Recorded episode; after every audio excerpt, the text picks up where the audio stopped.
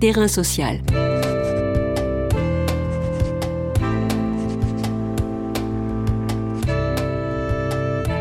Hugues Chevarin. Anne-Emmanuelle de Martigny. Anne-Emmanuelle de Martigny, professeure d'histoire contemporaine à l'Université Paris 13, spécialiste des imaginaires sociaux, travaille en particulier sur la violence et ses représentations au 19e et 20e siècle.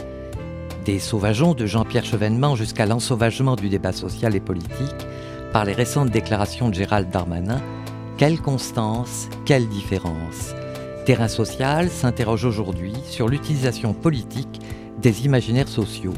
Terrain social. Anne-Emmanuelle de Martigny, bonjour. Tout d'abord, qu'est-ce qu'un imaginaire social?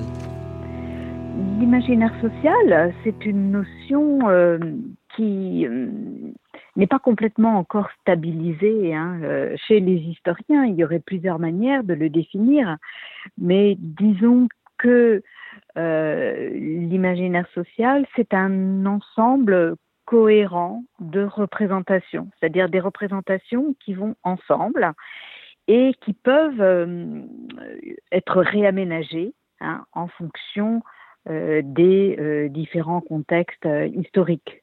Alors comment il se construit s'agissant du crime? Eh bien, il se construit avec des supports. un support privilégié, eh ben, c'est tout ce qui relève des médias, la télévision, la presse, moi, je suis spécialiste du 19e siècle et j'ai travaillé aussi sur l'entre-deux-guerres. Et à ce moment-là, au XIXe siècle, hein, c'est euh, la naissance du fait divers. Aujourd'hui, on a l'habitude. au XIXe siècle, euh, en tout cas jusqu'aux années 1860, on n'en avait pas trop l'habitude. Et donc le fait divers criminel, il naît euh, avec l'essor de la grande presse populaire. Donc voilà, il faut des supports qui euh, produisent des discours, qui produisent des images et, euh, du coup qui construisent des, motifs qui sont sans cesse repris. Alors je parlais des médias, il y a aussi de la littérature, hein, bien entendu. Donc c'est toutes sortes de, de textes, si on veut, hein, qui produisent des discours qui sont ensuite euh, employés, réemployés, utilisés. Voilà. comment l'histoire, comment peut-elle nous aider à nous dépatouiller des faits divers? Alors l'exemple, je prends l'exemple du passage à tabac, du conducteur de bus, les rodéos de voitures dans les sites et les infidélités. Comment vous opérez le, tri et qu'est-ce qui fait sens selon vous?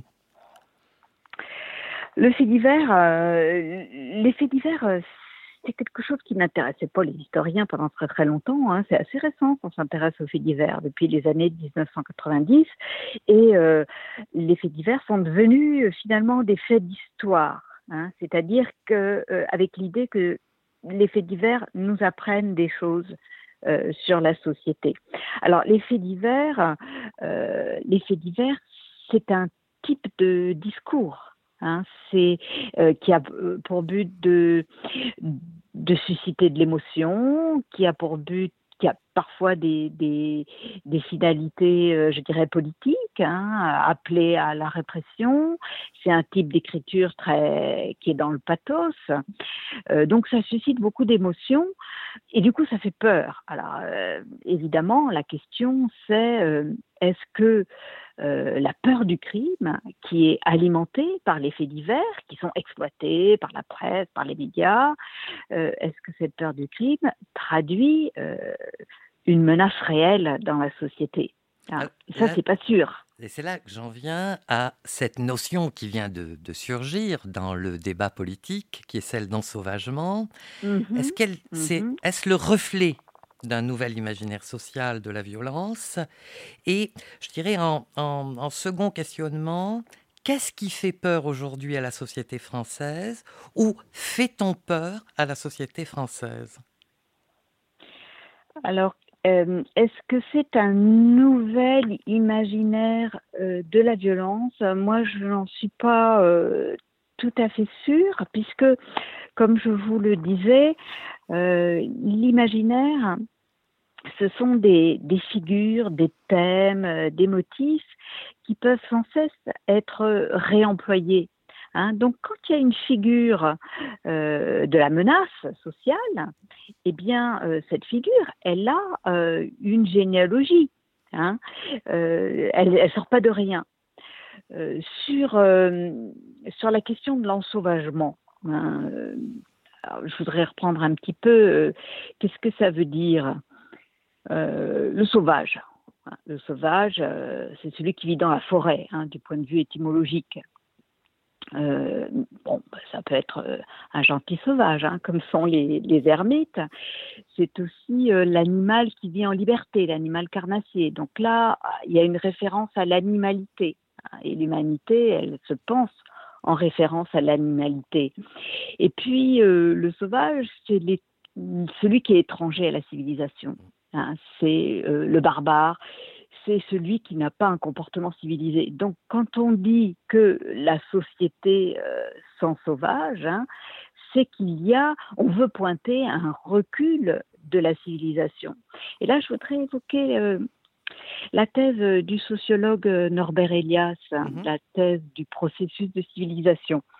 Euh, Norbert Elias a, développé cette thèse déjà hein, dans les années 1900, à la fin des années 1930. Mais c'est une thèse qui a été euh, euh, beaucoup euh, lue et commentée à partir des années 1970. C'est la thèse selon laquelle, depuis au moins l'époque moderne, est à l'œuvre en Occident un processus de civilisation qui se traduit de diverses manières, mais qui se traduit en particulier par un refoulement de la violence par un refoulement des conduites agressives. Et donc, cette société civilisée, c'est une société qui est pacifiée, qui est moins violente. Alors, la notion d'ensauvagement, elle vient dire, euh, ben voilà, ce processus de civilisation est mis en échec parce que au lieu euh, d'aller vers plus de civilité, d'aller vers une pacification euh, des rapports entre les individus et moins d'agressivité, eh bien, euh, au contraire, il y a retour. Enfin, voilà, ce processus de civilisation se serait enrayé. Est-ce que c'est neuf tout ça? Moi, je ne crois pas. Le thème de l'ensauvagement. Il serait comme instrumentalisé? Ben, ce, que je, ce que je voudrais dire, c'est que moi, ce qui m'intéresse comme historienne, c'est de voir que ce, ce discours, il n'est pas propre à notre époque. Peut-être que les mots étaient différents, hein, mais euh, au fond, on parlait de la même chose. Moi, j'ai beaucoup travaillé sur euh, le 19e siècle et, notamment la première moitié du 19e siècle. Et là, on était après la Révolution française. Ah oui, c'est votre ouvrage euh, sur Lassner. Hein, je, je, me permets de vous citer. Hein, c'est le, beau travail que vous avez fait sur Lassner. on va y venir. C'est-à-dire qu'à ce moment-là émerge la figure du barbare. Hein. Après la Révolution, la société française vit euh, son histoire comme une crise de civilisation, avec l'idée que après la Révolution, c'est un monde ensauvagé. Hein. Et on dit euh, c'est un monde qui fait retour à la thèse de l'État sauvage, un monde sans Dieu, etc. Donc il y a cette figure du barbare de la civilisation qui apparaît et que j'ai bien vu justement à l'occasion de, mon étude sur euh, le criminel Lassner. Alors, je voudrais vous lire une citation d'un journaliste qui va vous plaire, à mon avis, quand on réfléchit sur l'ensauvagement, même si les termes, vous allez voir, ne sont pas les mêmes. C'est un journaliste, le journaliste Saint-Marc Girardin, qui tient les propos suivants dans les années 1830, au moment où il y a eu des insurrections des ouvriers de la soie à Lyon, et on est dans un contexte chargé hein, dans les années 1830. Écoutez. Les barbares qui menacent la société ne sont point au Caucase, ni dans les steppes de Tartarie. Ils sont dans les faubourgs de nos villes manufacturières. Ah, tout est dit. Ah, donc vous voyez, c'est une belle citation qui dit comment, euh, voilà, il y a cette figure euh, d'une sauvagerie qui est lointaine, mais qui se rapproche. Hein. Et chaque société, finalement, peut se sentir euh, menacée par l'assaut de nouveaux sauvages, hein, qui seraient des criminels, des prolétaires, euh, des exclus divers, suivant, euh, suivant ses obsessions. Donc, à contrario de ce mouvement de, civilisation, est-ce que vous qualifieriez la société actuelle comme plus sensible, plus émotive face à la violence qu'auparavant? Plus sensible, je, ne dirais pas ça. Mais je voudrais d'abord euh, revenir sur un point qui me paraît important. Parce que quand on entend des discours sur l'ensauvagement, ce sont des discours qui ensuite s'offrent à toutes sortes d'utilisations et d'instrumentalisation. Hein. Quand on parle d'une société qui sent sauvage, ça suscite la peur et ça laisse entendre que la société actuelle est en train d'être submergée par la violence. Et là, je crois euh, qu'il faut euh, quand même dire clairement euh, que, voilà, dans notre société, il n'y a pas d'explosion de la violence. Il n'y a pas une hausse de l'homicide, il n'y a pas une hausse des comportements, des, vols violents, il n'y a pas.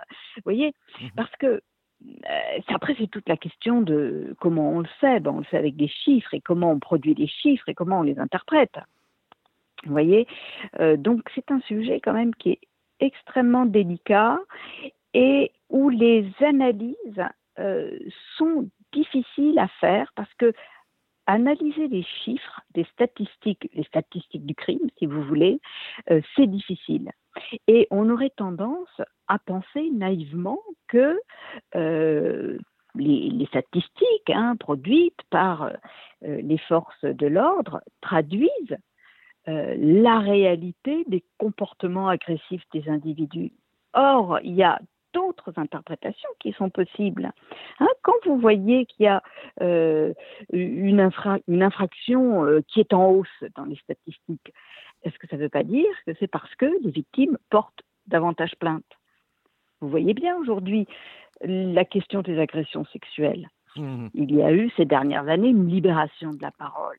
Hein, voilà, des choses dont on ne parlait pas, qui étaient recouvertes par la honte, hein, eh bien, euh, commencent à se dire et les victimes portent de plus en plus plainte. Donc, évidemment, dans les statistiques, hein, on pourrait penser qu'il y a une hausse de ces faits. En fait, Mais, ce que vous dites, c'est que. C'est plutôt le comportement des victimes qui a changé. Voilà. Euh, si je comprends bien, c'est ça donne une meilleure image de la réalité sociale qu'une démonstration d'une augmentation de la violence. Mais pas forcément. Et après, voilà, c'est ça. C'est-à-dire que tout, euh, les violences sont de plusieurs types. Mm. Hein, mais en tout cas, une hausse d'un certain type de violence dans les chiffres ne veut pas dire que dans la réalité, il y a une hausse de ces faits violents. Ce peut être justement euh, le comportement des victimes qui a changé et qui va dans, un sens positif, hein, mais qui traduit du coup, et là c'est un petit peu la question que vous me posiez tout à l'heure sur est-on plus sensible euh, C'est-à-dire, ça traduit une intolérance croissante de la société à certains types de violences, par exemple euh, les violences sexuelles, par exemple les violences conjugales. Parce que les sociétés sont différemment sensibles aux actes de violence et euh, bah, voilà, les violences euh, sexuelles, les violences conjugales, aujourd'hui, ça, ça, paraît être des violences intolérables. Alors que pendant très longtemps, on n'en a pas parlé. Donc de ce point de vue-là, la société aujourd'hui, elle est, elle est plus sensible à ce type de violence. Puis je voudrais dire aussi, quand, quand je parlais de, de, la question de l'interprétation des statistiques, il y a aussi que les statistiques, elles renseignent sur les pratiques d'enregistrement des, des, de la police. Hein euh, voilà, parfois ce sont les pratiques policières, euh, certains faits qu'on a tendance à pas enregistrer. Voilà. Et est-ce que hein, vous Donc, pensez, vous voyez, ça dit beaucoup de choses. Est-ce que vous pensez qu'avec l'approche euh, des, des, des élections, du, temps électoral, le, discours sur ces notions-là va ne faire que s'accroître, s'augmenter euh? Eh bien, euh, les imaginaires sociaux, euh, ça sert aussi à quelque chose.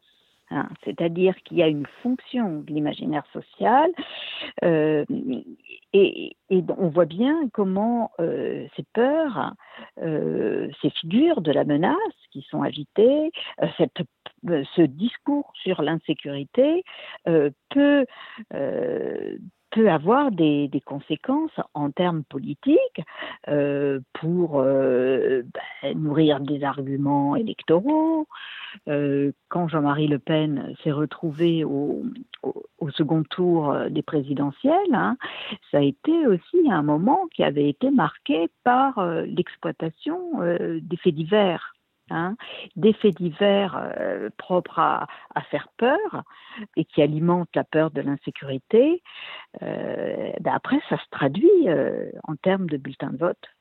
Entre les imaginaires d'hier et ceux d'aujourd'hui, y a-t-il des permanences, des rémanences ou des ruptures, ou tout cela à la fois, avec quelques grandes figures alors, je me permets de citer que vous avez travaillé sur euh, le cas de Violette Niosière, mais euh, par exemple l'affaire Grégory euh, plus récemment Je dirais que ce qui est intéressant dans l'imaginaire social, c'est qu'il y a des permanences, c'est qu'il y a des motifs récurrents. Je parlais des barbares au début du 19e siècle. Il y a aussi, à la belle époque, le moment Apache, hein, quand les mauvais garçons, les, voyous, les, jeunes délinquants, on les appelait les, les Apaches. Mais les Apaches, euh, ben, ils ont une généalogie hein, qui passe par euh, l'Amérique. Bon, euh, donc après on est arrivé plus tard, hein, beaucoup plus tard, avec Chevènement au Sauvageon. donc les Apaches. La boucle est bouclée. voilà, à la fin du 19e siècle, début du 20e siècle. Puis après les Sauvageons, aujourd'hui on parle de l'ensauvagement, on voit qu'il y, a des, il y a des thèmes qui sont constants, mais il y a aussi de nouvelles figures. Hein. Et moi qui ai travaillé sur Violette Nausière dans les années euh, donc 1930, euh, euh, je crois que l'affaire Violette Nausière, elle montre comment, à un moment, eh bien la question des violences sexuelles a commencé bah, à concentrer l'attention. Hein, jusqu'au jusqu'au jusqu'à la libération de la parole qui est toute récente. Avec le mouvement MeToo. Voilà. Merci Anne-Emmanuelle de Martigny. Je rappelle que vous êtes professeur d'histoire contemporaine à l'Université Paris 13. Votre ouvrage sur Violette Nausière, La fleur du mal, publié chez Champvallon, a reçu le prix Malzerbe en 2017. Terrain social.